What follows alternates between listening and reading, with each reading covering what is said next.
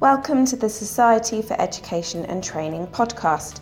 Today we speak to the Director of SET, Martin Reid. He reflects on the second annual conference and looks ahead to 2020.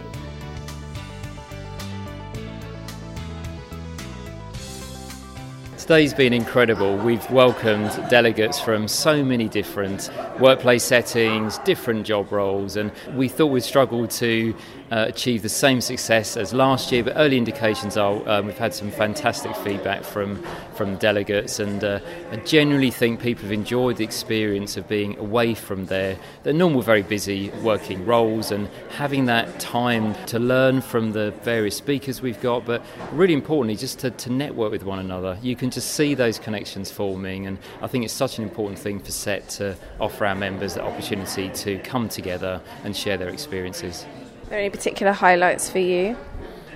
We've tried to give a really balanced programme for today, and with a mixture of the plenary sessions, the, the, panels, really good way to get the audience engaged, and you could see the enthusiasm that we had from, from the delegates, and the breakout sessions were really, really popular. And I think all round it's just really just trying to offer something for everybody, and I think again early indications from today are that uh, everybody will go away with uh, hopefully renewed enthusiasm for the incredibly important work they do in the sector. SET wants to be here to support them. Today's conference is all about really promoting professionalism and giving them that opportunity to share that with their colleagues and employers.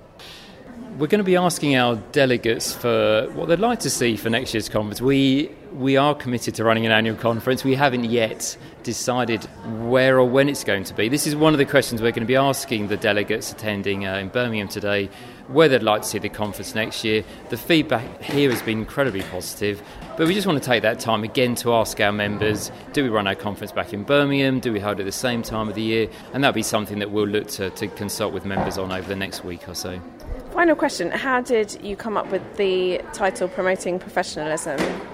So, in choosing the theme for this year, um, we took time again to speak to our members, particularly members of the uh, practitioner advisory group. They really helped us steer SET on so many different issues. Um, we have a 40 practitioners from, again, a variety of, of settings, and we, we, wanted to get their thoughts and input into this year's theme, and we chose promoting professionalism. We think this is a really important message for us to, to work with our members and to, to drive forward um, standards of behaviour and practice in, uh, in the FE sector. For more information and advice, blogs and articles, please visit set.et-foundation.co.uk.